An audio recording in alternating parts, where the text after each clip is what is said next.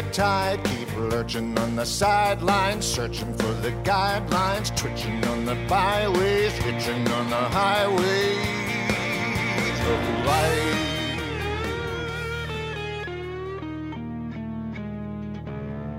Welcome to session six of the neurotic vaccine. I'm clinical and forensic psychologist Dr. Scott Kopoian. As we continue to welcome the vaccines against COVID and a return to some semblance of normality, these podcasts and virtual therapy sessions will try to help you and my patient, former Seinfeld writer and author Andy Cowan, welcome a new and hopefully improved normal so he can eventually become immune to, or at least less influenced by, neurosis. Try to, hopefully, eventually. Lots of clauses in there in case none of this works. Well, we're looking for success here, but I don't guarantee anything. I'm all about the effort. I'm glad you've contacted your lawyer before this session. well, speaking of works, uh, I got to tell you, the relationship with my new girlfriend is still working. Tell me about that. It's been so long since I've been in a relationship. I mean, I was starting to feel like a discontinued part. Smiling couples everywhere. You know, I used to chalk up to vacuous idiots. What are you so happy about? I get it now. We're vacuous idiots. Simple love songs I hear that used to seem, you know, boringly generic now seem perceptive. L is for the way you look at me. O is for the only one I see. Why didn't I use a more current song reference than Nat King Cole? Wow, this is a real shift in your thinking. Silly and vacuous, you now find meaningful and uplifting. What's going on with you? When Alice is sweet to Ralph at the end of a Honeymooners episode, there's another current reference. I actually get a little misty now. Wow. And you know those uh, lame Love Is cartoons? Yes. I still think they're lame. you know, we've come so far since that day she first came over. I did a preemptive cleaning like you wouldn't believe. If it wasn't for relationships, dust bunnies would kick me out of my own apartment. What's your read on this? I offered her something to drink. She says juice. So right away I'm thinking, okay, she doesn't want to lose her inhibitions around me. Not a good sign. I'll have the gin and platonic. Hold the gin. So, so I opened up the fridge and there was a carton of concentrate, OJ, and a carton of not from concentrate.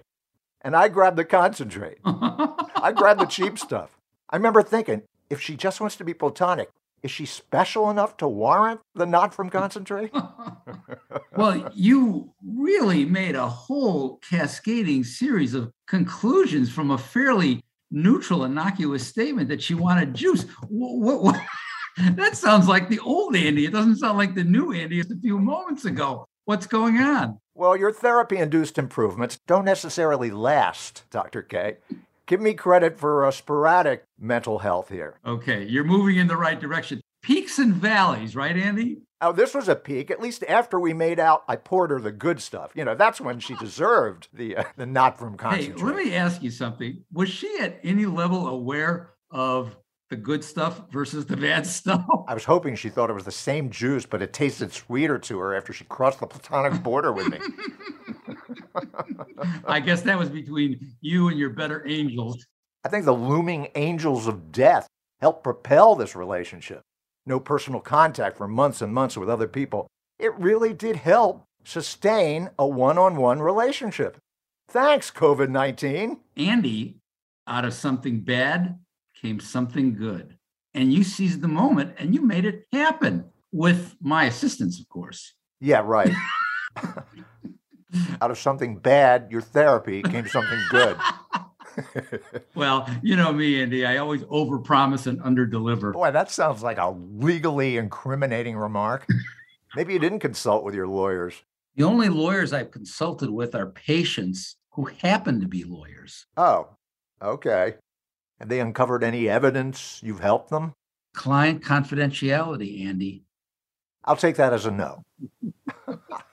no, but the threat of the Grim Reaper, I mean, it really does help you focus on what's important in life. Well, Andy, I can tell you that has been a consistent theme for many of my patients. Ah, between them and you, and now me. The shift in priorities, Mm-hmm. the reevaluation of careers and time investment in work versus home life. Hey, the Grim Reaper's never out of work. Why is he so grim? I once wrote a cartoon where this young guy at the office tells the Grim Reaper, I'm just a temp. Aren't you all? My luck, when the pandemic finally ends, she'll feel safe with strangers in bars again and say, Till the next plague, I think we should see other people. wow, you're really seeing the upside of the pandemic. Are you uh, hoping it continues so you can keep your relationship on the upswing? Well, uh, as long as you express it that way, uh, I guess not. It sounds pretty sick coming out of your mouth. Well, I didn't mean for it to sound sick, Andy, but it does sound like there's a part of you that fears losing what you have. Well, I'll tell you, I do miss those early days of the pandemic. I mean, it was a guy's dream. Uh, you didn't have to take him anywhere. Every Saturday, we hung at my place, ordered in food. You know, staying in was considered thoughtful. Dr. K, have you ever heard of fractional investing? yeah, I think. Yeah, lets you purchase fractional shares of stock. Yeah. Are you going to apply this to your relationship and dating now? Yeah, this was fractional investing in a relationship. the concentrated best time and day, dusk on a Saturday, my favorite time, into the wee hours of Sunday morning. You know, I'd get married if the vows said till 3 a.m. do you part. Concentrated time of day, concentrated OJ, concentrated movement forward. Ah, clever tie in to something that has nothing to do with what I'm talking about. Thank you, I think.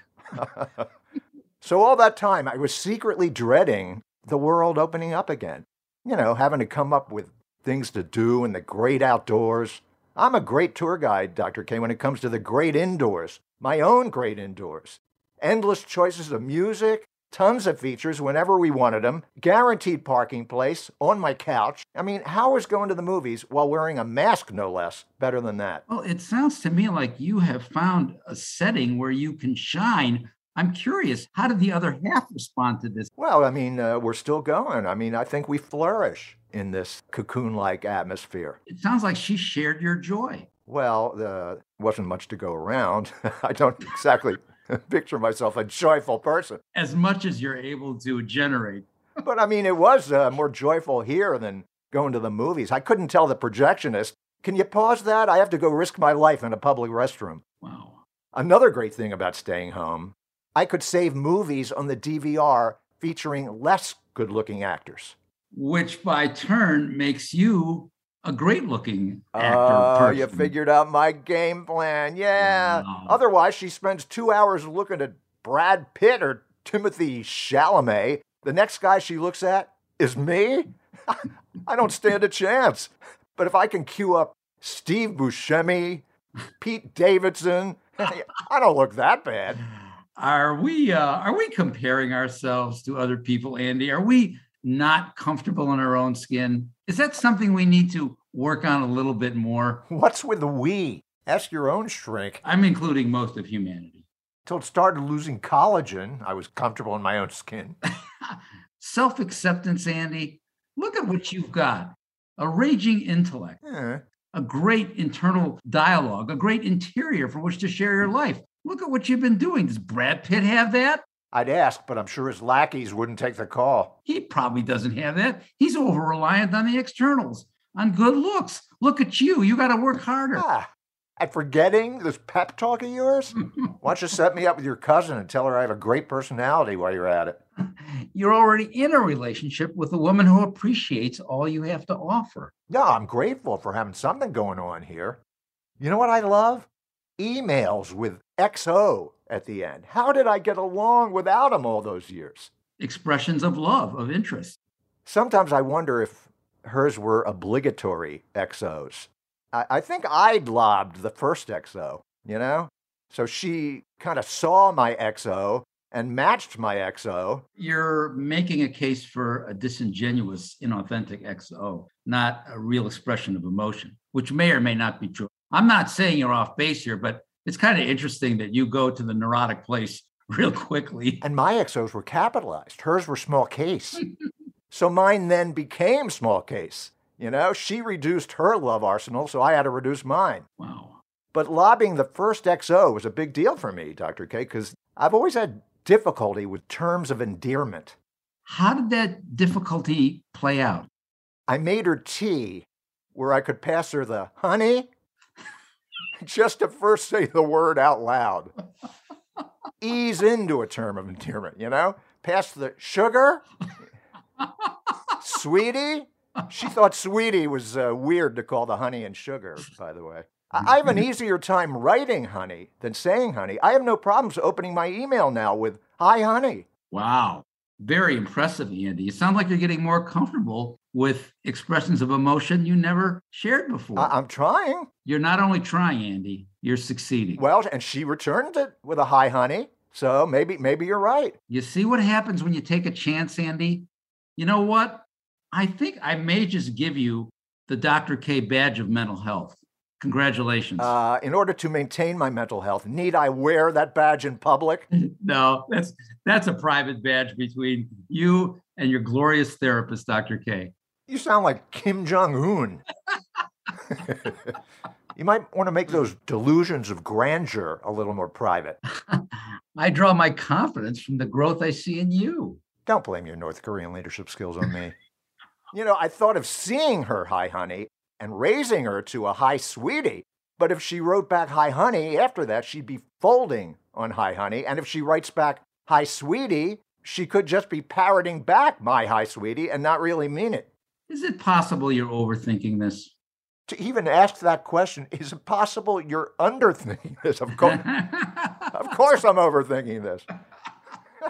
well, maybe you can work on calming down and just accept what it is expressions of emotion without comparing them to what you think they should be. This woman sounds into you, Andy.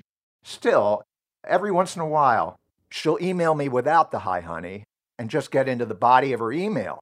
And so I emailed back without a hi, honey, in case her hi, honeyectomy was a message of some sort to me.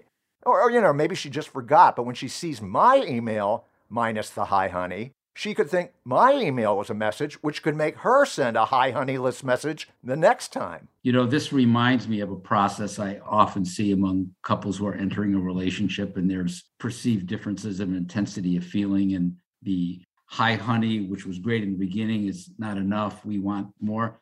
I think, Andy, you may be getting dangerously close to something in our field we call approval addiction the need for more frequent and more varied forms of validation. And I think you might want to move away from that and just accept the reality for what it is. Otherwise, it can be a never ending spiral of need that can never be satisfied. All right, so you don't approve of my need for validation. I'm not addicted to your approval. Uh, well, Andy, that's a start.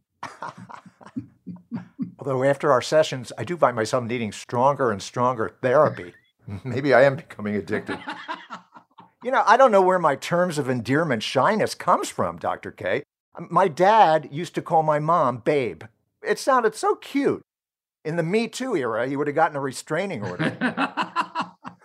So even as a kid, you thought that was kind of cute, kind of cool, and you you dug it. I liked it. Wow. I don't remember digging it per se. I mean, I, I love the feeling of being in a relationship. See, I said the L word then. Very nice, Andy. Tom Brokaw must have a tough time saying the L word. I love you. Remember, he couldn't say his L's. I told her I loved her. Wow. She said she loved you back? Well, first she said, great. Great's a good start. It was more like, great. Okay, it wasn't at the pitch you had hoped for. I, I think she was scared. You know, if she felt nothing, she wouldn't be scared. Or maybe knowing her inner flaws more than I do, maybe she didn't respect my taste. Andy, closeness and love provokes a lot of different reactions. They don't always tickle. Sometimes they are scary. You might be onto something there. They don't always tickle. I wasn't applying a feather to her. they don't always result in a good feeling. That's what I mean. I guess it was a poor choice of word. I'm tickled to hear you admit that. well, she eventually said the L word back. Wow. But when you get down to it, Dr. K, isn't love a snapshot in time? You know, I love her now. She loves me now. But those uh, I will always love you songs, yeah, it should be more like I will always love you But as I psychologically and physically change, may or may not love you as you psychologically and physically change, and may or may not love me as I psychologically and physically change. At that point, Andy, it becomes a different kind of love, deeper, more connected, less intensely erotic, more appreciative of the completeness of the person you're with. Mm. But I don't think Adele's going to be writing that anytime soon. Maybe for her album 50.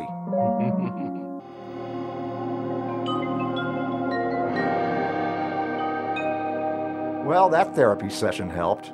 Uh, that's not really the enthusiastic response that you were portraying in the course of the session. Why does it sound like it didn't help? No, no, it made the progress I'm making with my girlfriend seem stronger compared to the minimal progress I'm making with you. I guess I should be less invested in my success and more invested in your success.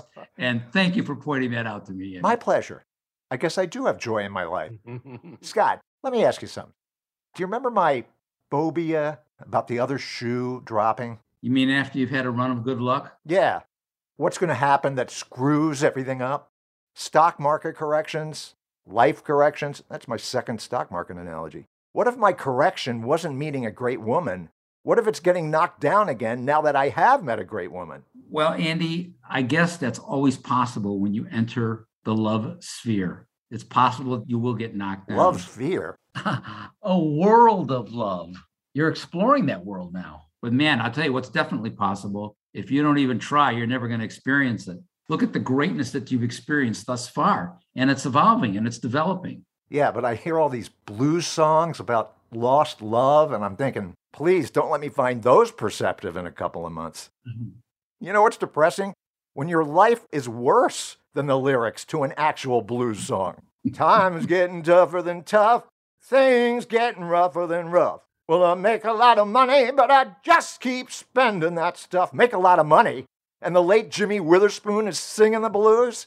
Well, he was singing them before he was late, but you know what I mean. Well, you've got something Jimmy doesn't have, Andy life. You mean the life sphere? I'll tell you what's curing me of the blues the special guest lineup we have today. CNN and Sirius XM host Michael Smerconish will be joining us. Very exciting. He's rubbed elbows with presidents. I rub elbows with nobodies because I'm too germophobic to shake their hands. And now he gets to rub elbows with us. Oh, yes, because he's probably germophobic. Plus, we have a very special guest we'll be talking to soon with an immune system to die for. Wait, those two comments cancel each other out.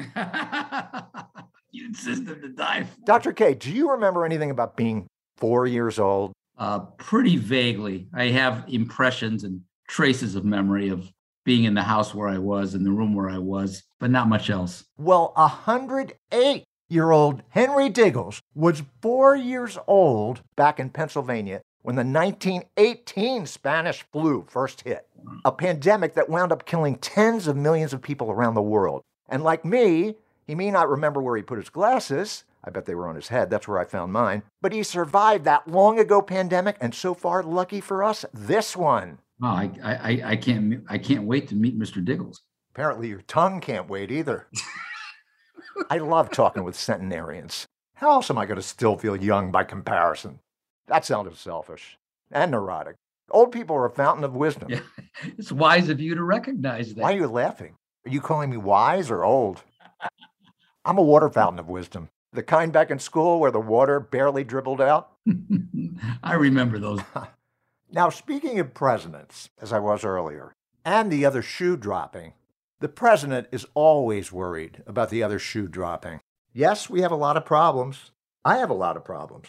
But he's working hard to try to fix our problems. I'm sorry, Dr. K, if you take offense at this, but I wish he was my shrink. What, what brought that on, Andy? Well, first of all, it's therapeutic to still be younger, thank God, than a president. Being older than Obama was traumatic. Uh, that doesn't sound like therapy, and it sounds more like you trying to take advantage of somebody's age to make yourself feel good. the only occupation left to make me feel younger is Pope.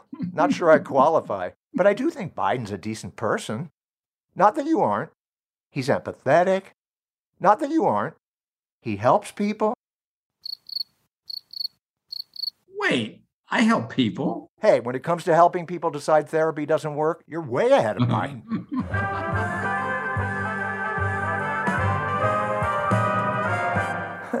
Andy, we can succeed. Let me repeat that. He loves repeating himself. We can succeed. Not a joke. The idea that we can't become less neurotic is simply not who we are. We're Americans. Let me repeat that. We're Americans. There's never been a time when we can't accomplish what we set out to do together. Except when you wrote those big XOs, and your gal wrote those puny XOs. Forget that, man. Let me repeat that. Forget that, man. In case you forgot that. Look, it's your president. I'm here to give you a shot in the arm. Gave you those other shots. Not a joke. And guess what? It's time for a booster. And here's the deal I want to boost your confidence. You got to build it back, man. Build back. Better. And guess what? I'm going to repeat something. And not what I said. What I ate for lunch. Jello. I'll probably get in trouble for this, but. It was yellow. A little shaky. Didn't always agree with me. I don't expect you to always agree with me. But I know this. As my folks used to say up there in Scranton, Joey, if I ever hear you use the words need and shrink, I hope it's about your hemorrhoids, man. Not your head. Well, before we talk to 108 year old Mr. Diggles and later Michael Smerconish, I want to quickly search for a few other occupations besides Pope that cater to older people so I can keep deluding myself into feeling comparatively young. But not with just any old search engine. It's time for. New search engines. Boy, I should use it to search for new echo effects for new search engines. What's the aim with all search engines, Scott? Knowledge. Yes, to get to the meat, the most relevant information we're all desperately seeking as quickly as possible. Because with info coming at us all the time, I, I get a little neurotic about how much I still don't know. I didn't know Waldo wears horizontal stripes to look thinner. Did you, Dr. K? Yeah, but I just didn't really care about it that much. Okay. All right, well, forget Google or Yahoo. The search engine we're introducing today is more spirited than Yahoo. It's called Yay. Yay! You don't have to be that spirited. All right, let's see. Let me type in elderly positions of authority. Ooh, it's fast.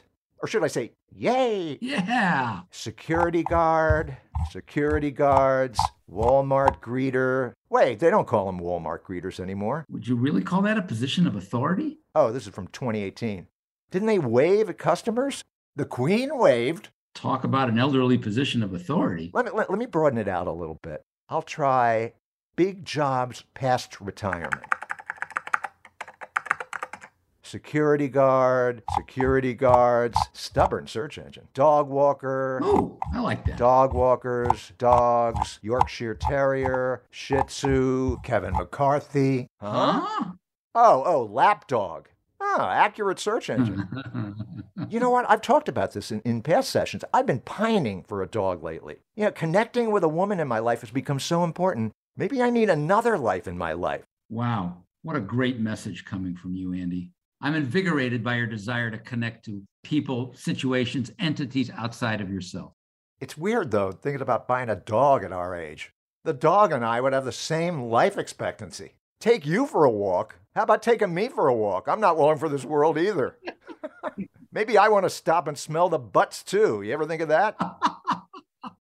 Oh, smell the butts. A tortoise could live to be a hundred. I'd be six feet under. He'd have two homes his shell and my house. well, maybe a tortoise is the wrong uh, pet for you, Andy. Let me type in shelters with lots of Shih Tzus. So I have a choice.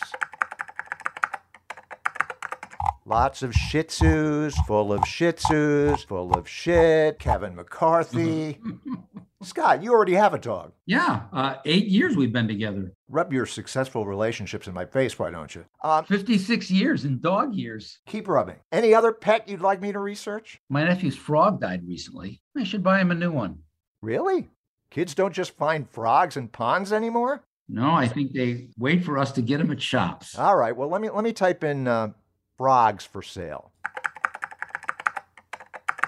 Frank's Frogs, Reptile City, Hopping Toads, Hopping Toadies, McCarthy, Lackeys, Sycophants, Suck Ups, Bootlickers, Brown Nosers, Dogs with Brown Noses, Cocker Spaniel. That's what I'll get.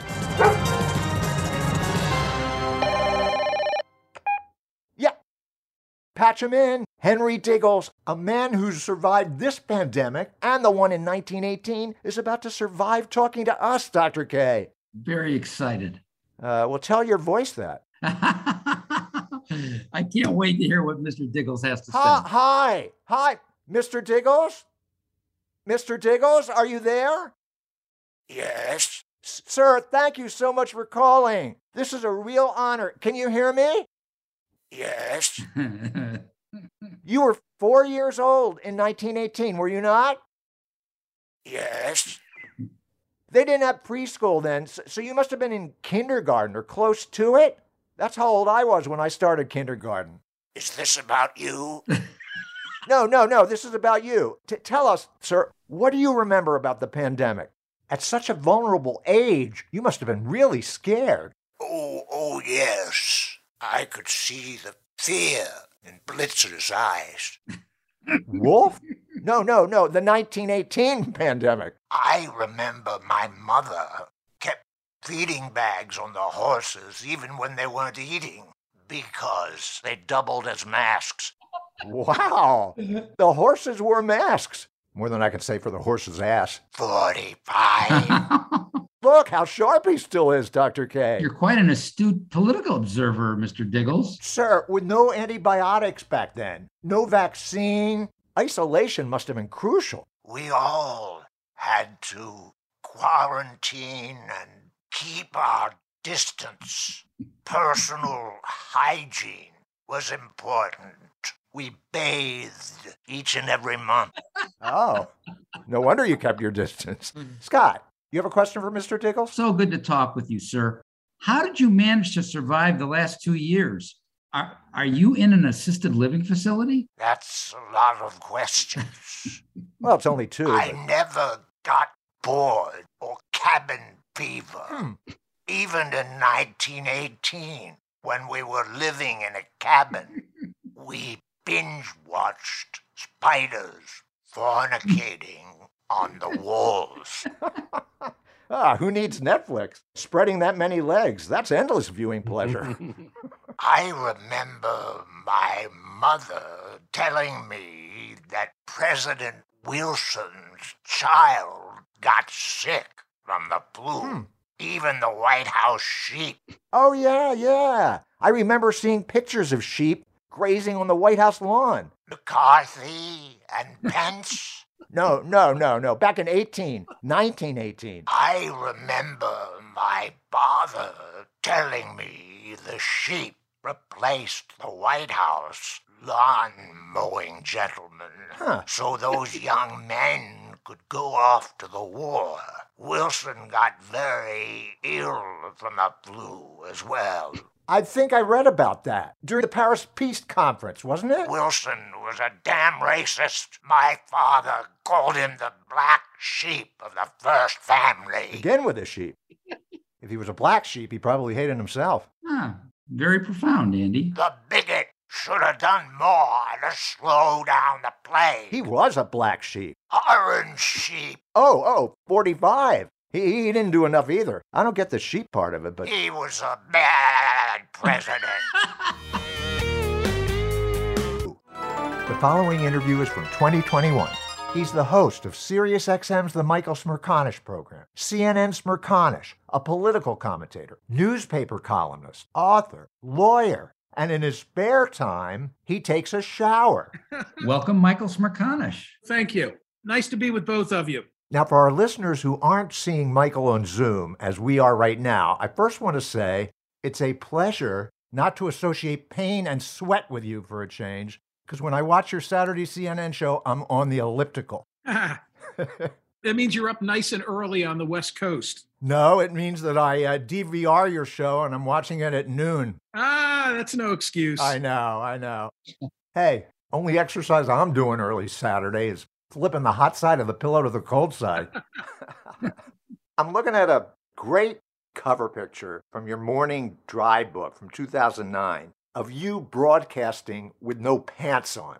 Can you strip away from us your on camera, on mic, utmost professionalism and share some of the nakedly vulnerable sides to Michael Smerconish? Do you know that photo was taken by an intern? I'd probably get arrested for that today.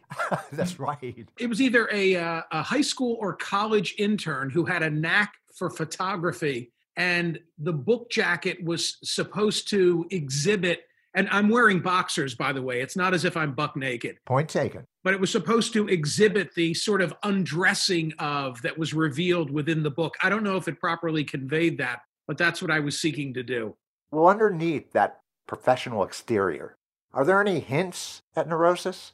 Well, would you say that OCD tendencies are in that category? Dr. K, what would you say about that? Uh, yeah, they're uh, on the spectrum, but remember with like with a lot of these psychological traits some of them are adaptive as long as you don't have too many like if it helps you focus at work and produce an excellent product yes but if you take that into your other areas of your life where it might not be so adaptive like in your personal relationships it could be overdone well for example i touch the new york times every day I read tons of newspapers, but there's only one that I touch. It's the Times, and I need my own undefiled copy. Huh. So if the three of us were together and the two of you were to read that newspaper and then give it to me, it would be an issue.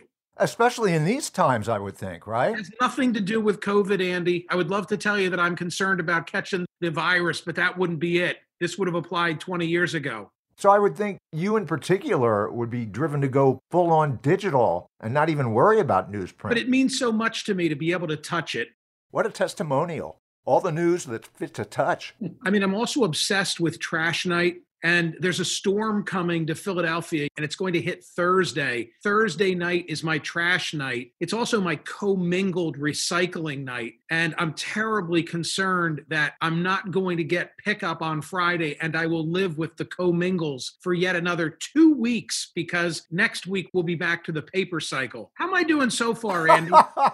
Dr. K, you have pointed out in more than one session how obsessing on future problems can sometimes exaggerate the threats. Yeah, that's part of it. But another part is just coping with and embracing uncertainty, having having fun with it and not getting sidetracked by a delay in something like that. It's hard to tell whether this is just more than average focus or an obsession. I might need a more detailed uh, visit with Mr. Smerconish. Just what he needs more recycled garbage.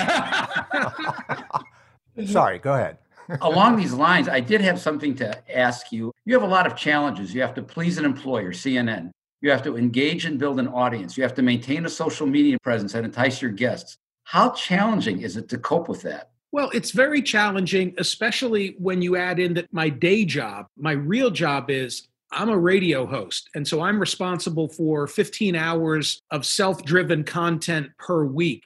And that's a much more difficult task to sustain 15 hours than is the TV show, which is one hour, really broken down by four, five or so minute segments. To sustain a talk radio program each and every day, that's a difficult task. And by the time that I hit the airwaves, the heavy lifting is really over. It's the reading and the preparation that go into it, if I'm really doing my job, that is most taxing.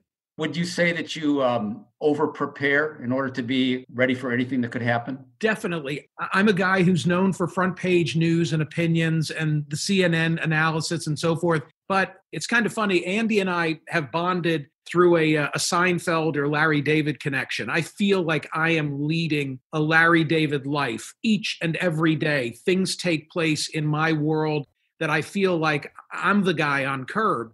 Those aspects of my life tend to be the best radio content. Okay. Give us a curb like moment you've experienced. I'd never met Larry David, but when he had a Broadway show. This is probably five years ago. Uh, I went backstage and I met him one night, which was a great, great thrill for me, especially because he seemed to know who I was. And I have no idea whether he really did, but I bought into it that night. You know what that's like, right? of course.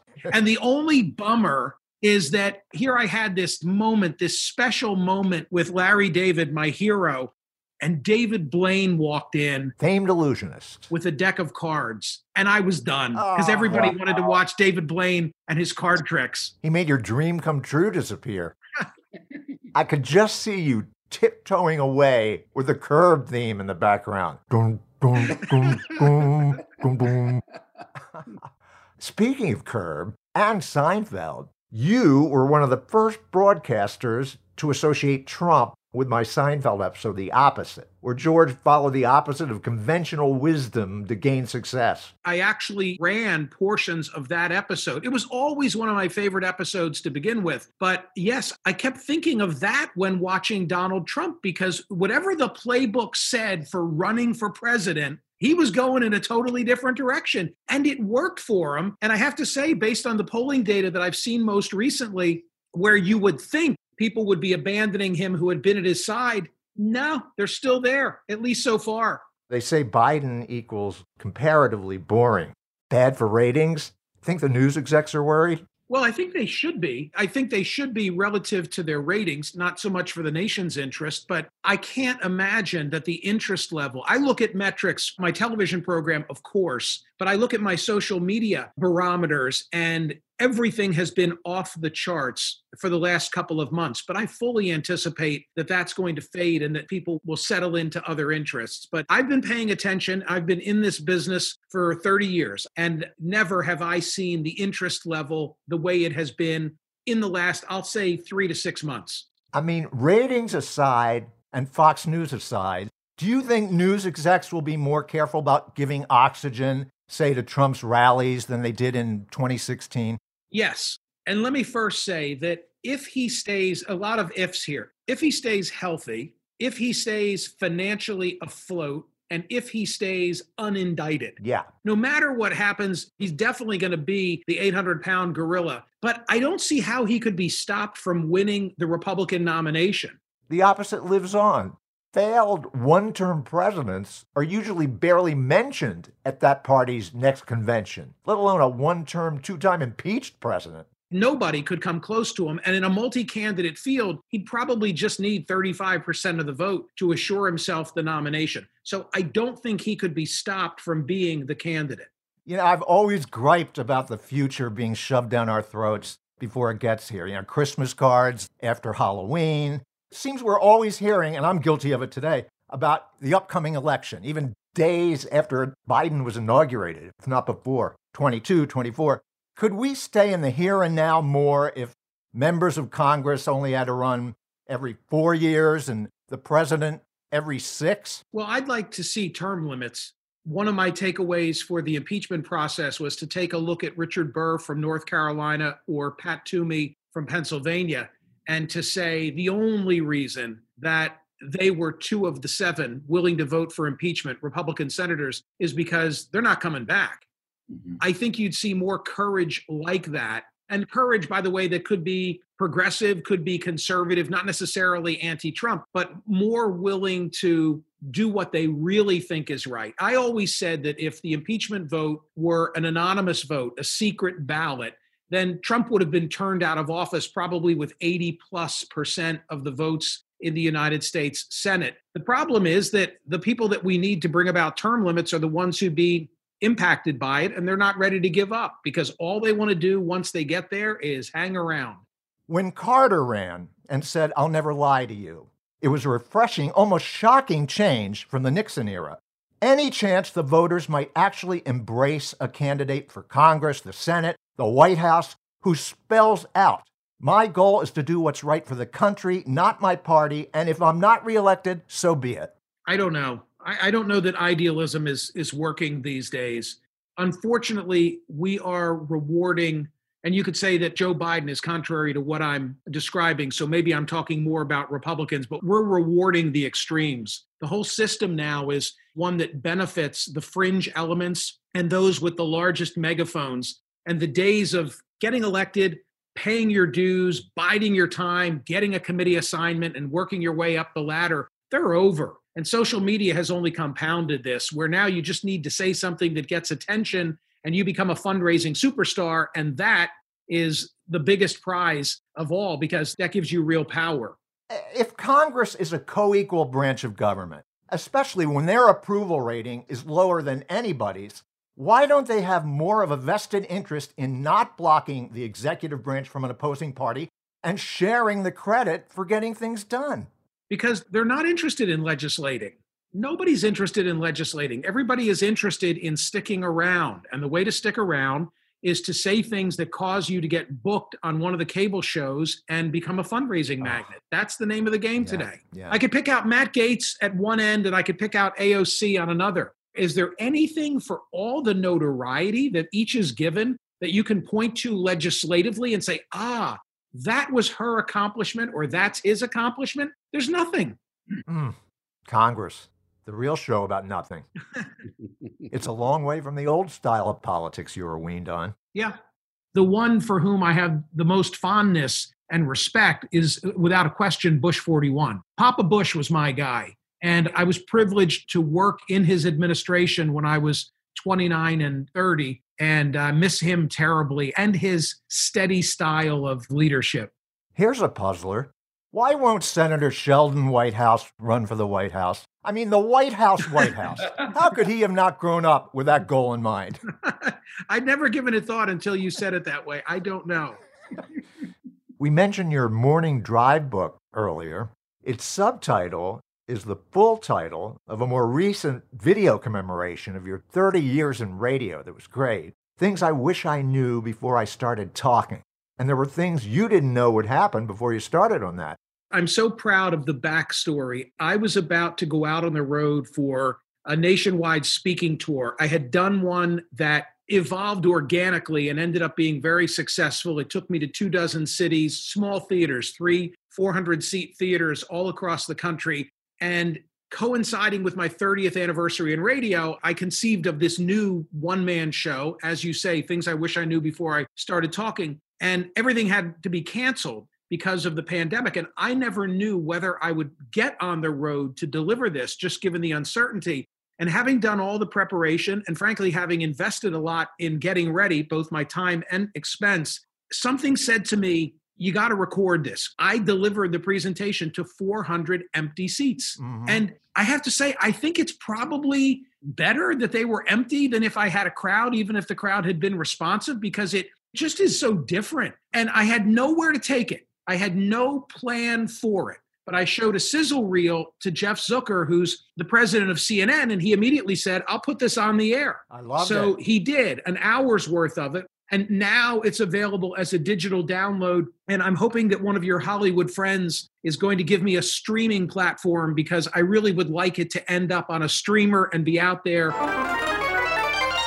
Hollywood friends.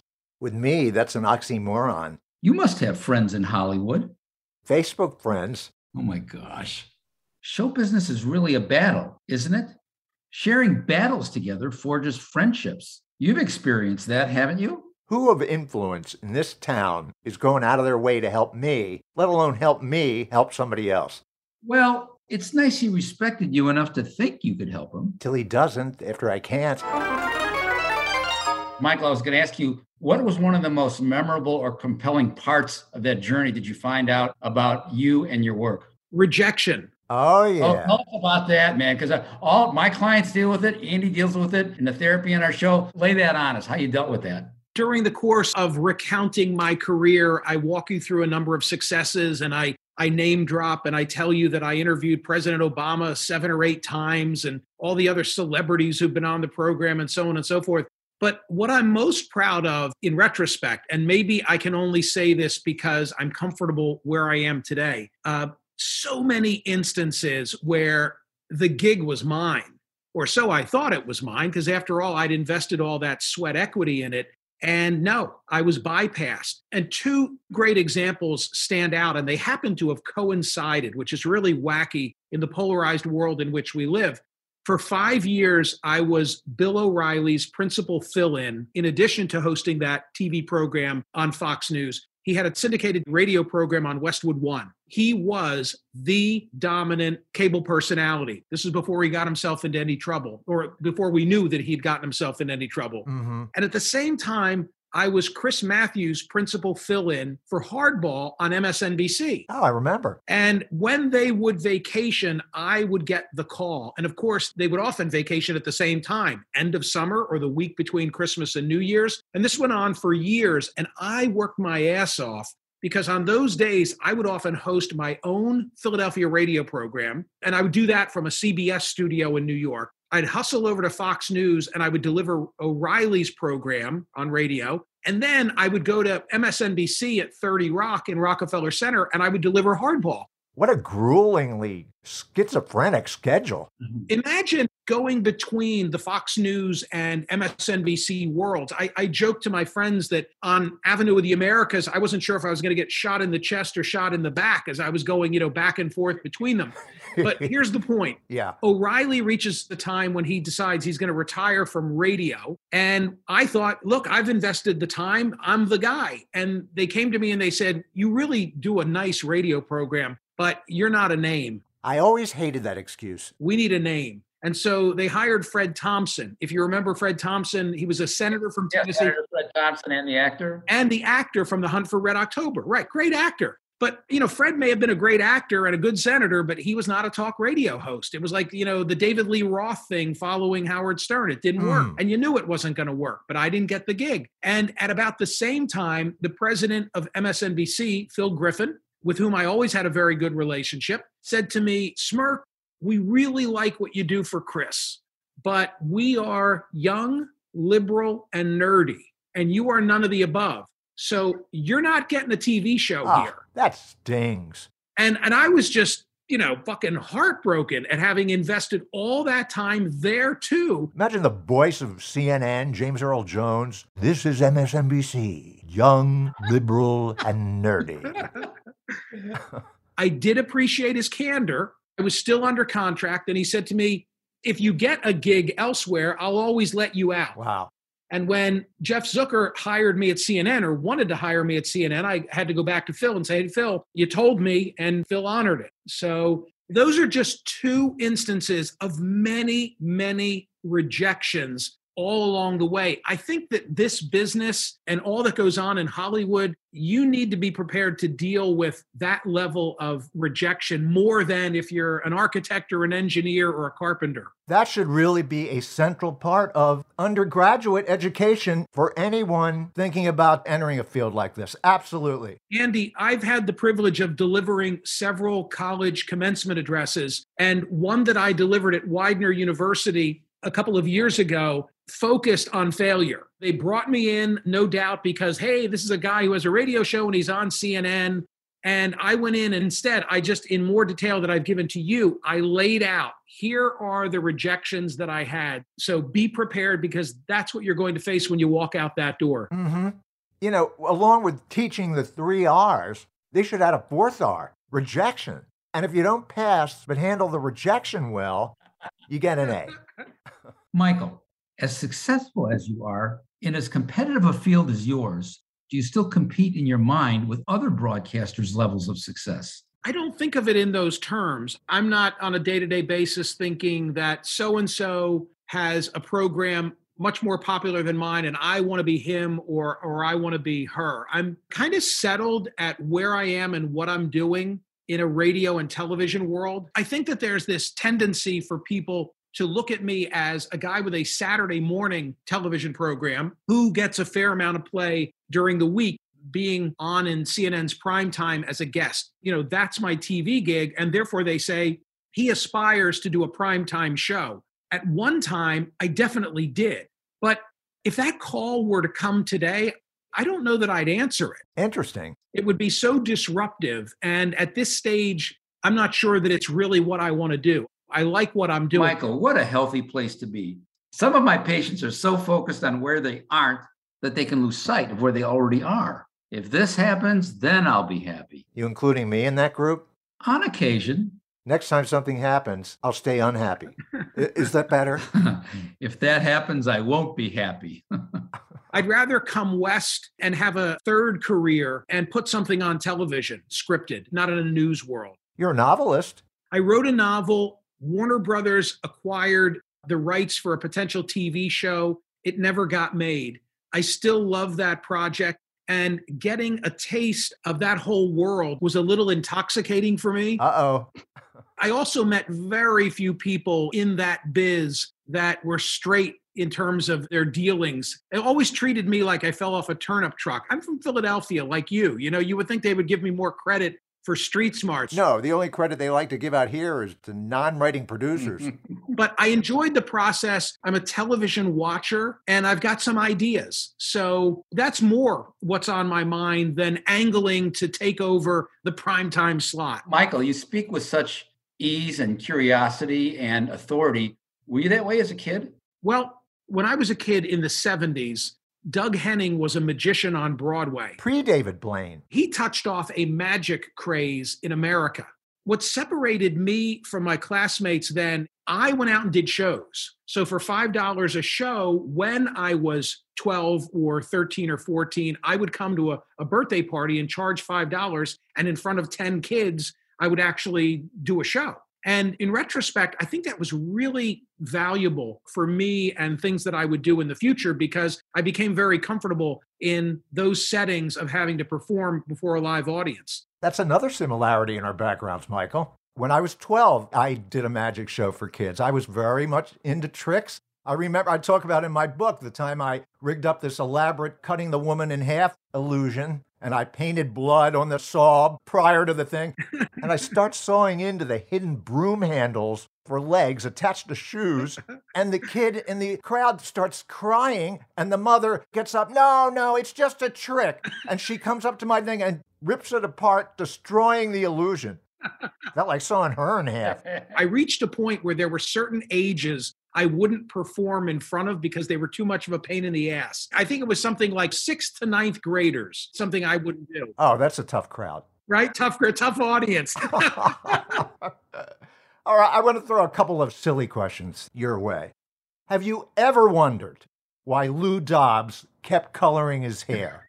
If the point is at some stage you've got to embrace it, I'm all for that. I'm, I'm all for embracing. Obviously, I'm not the guy who will ever be coloring his hair. No, but you know what's great about your look, which is fantastic? You are lucky enough to live in the Chrome Dome era. If you were living in the 60s, because baldness or the illusion of hair is all about the difference between hair and not hair. So true. So in the 60s, you'd be walking around with the partial hair, and it would be so glaring that you were hairless. But because you are totally hairless, it tricks the eyeball into thinking you have hair. And right. I'm old enough to remember when Yul Brynner and Telly Savalas were anomalies. And now look at you. I mean, you look cool as hell. I really should have done it sooner. I've seen pictures of me as a young lawyer where I, I look like I've got a mullet.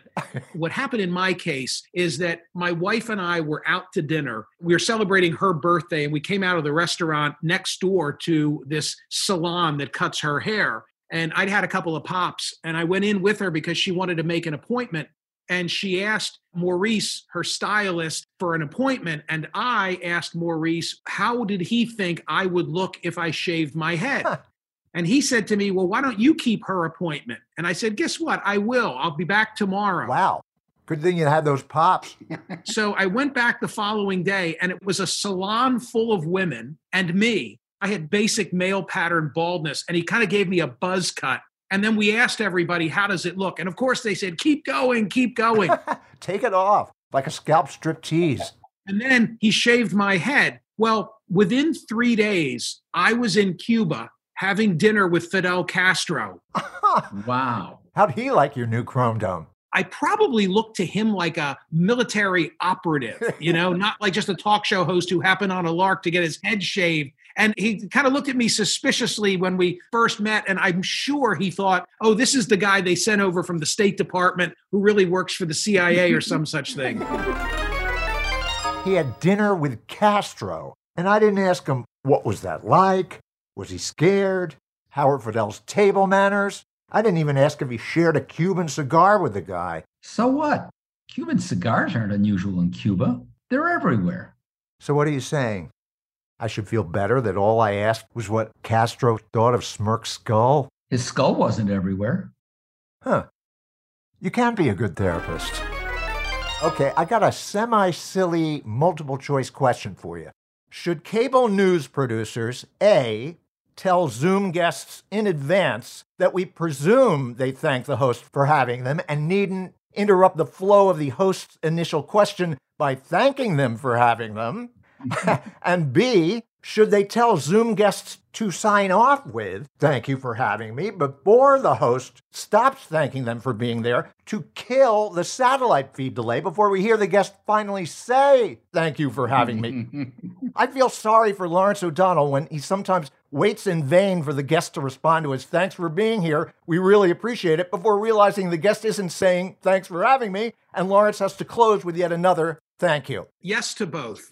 it's compounded for me by the fact that I'm in a flash studio in Philadelphia, even in a non pandemic time, and I have a hair longer of a delay than if I were in CNN's headquarters in New York City. So I'm always mindful of this. And I just suck it up and accept it now that if I say to you, Andy, thank you so much for being my guest.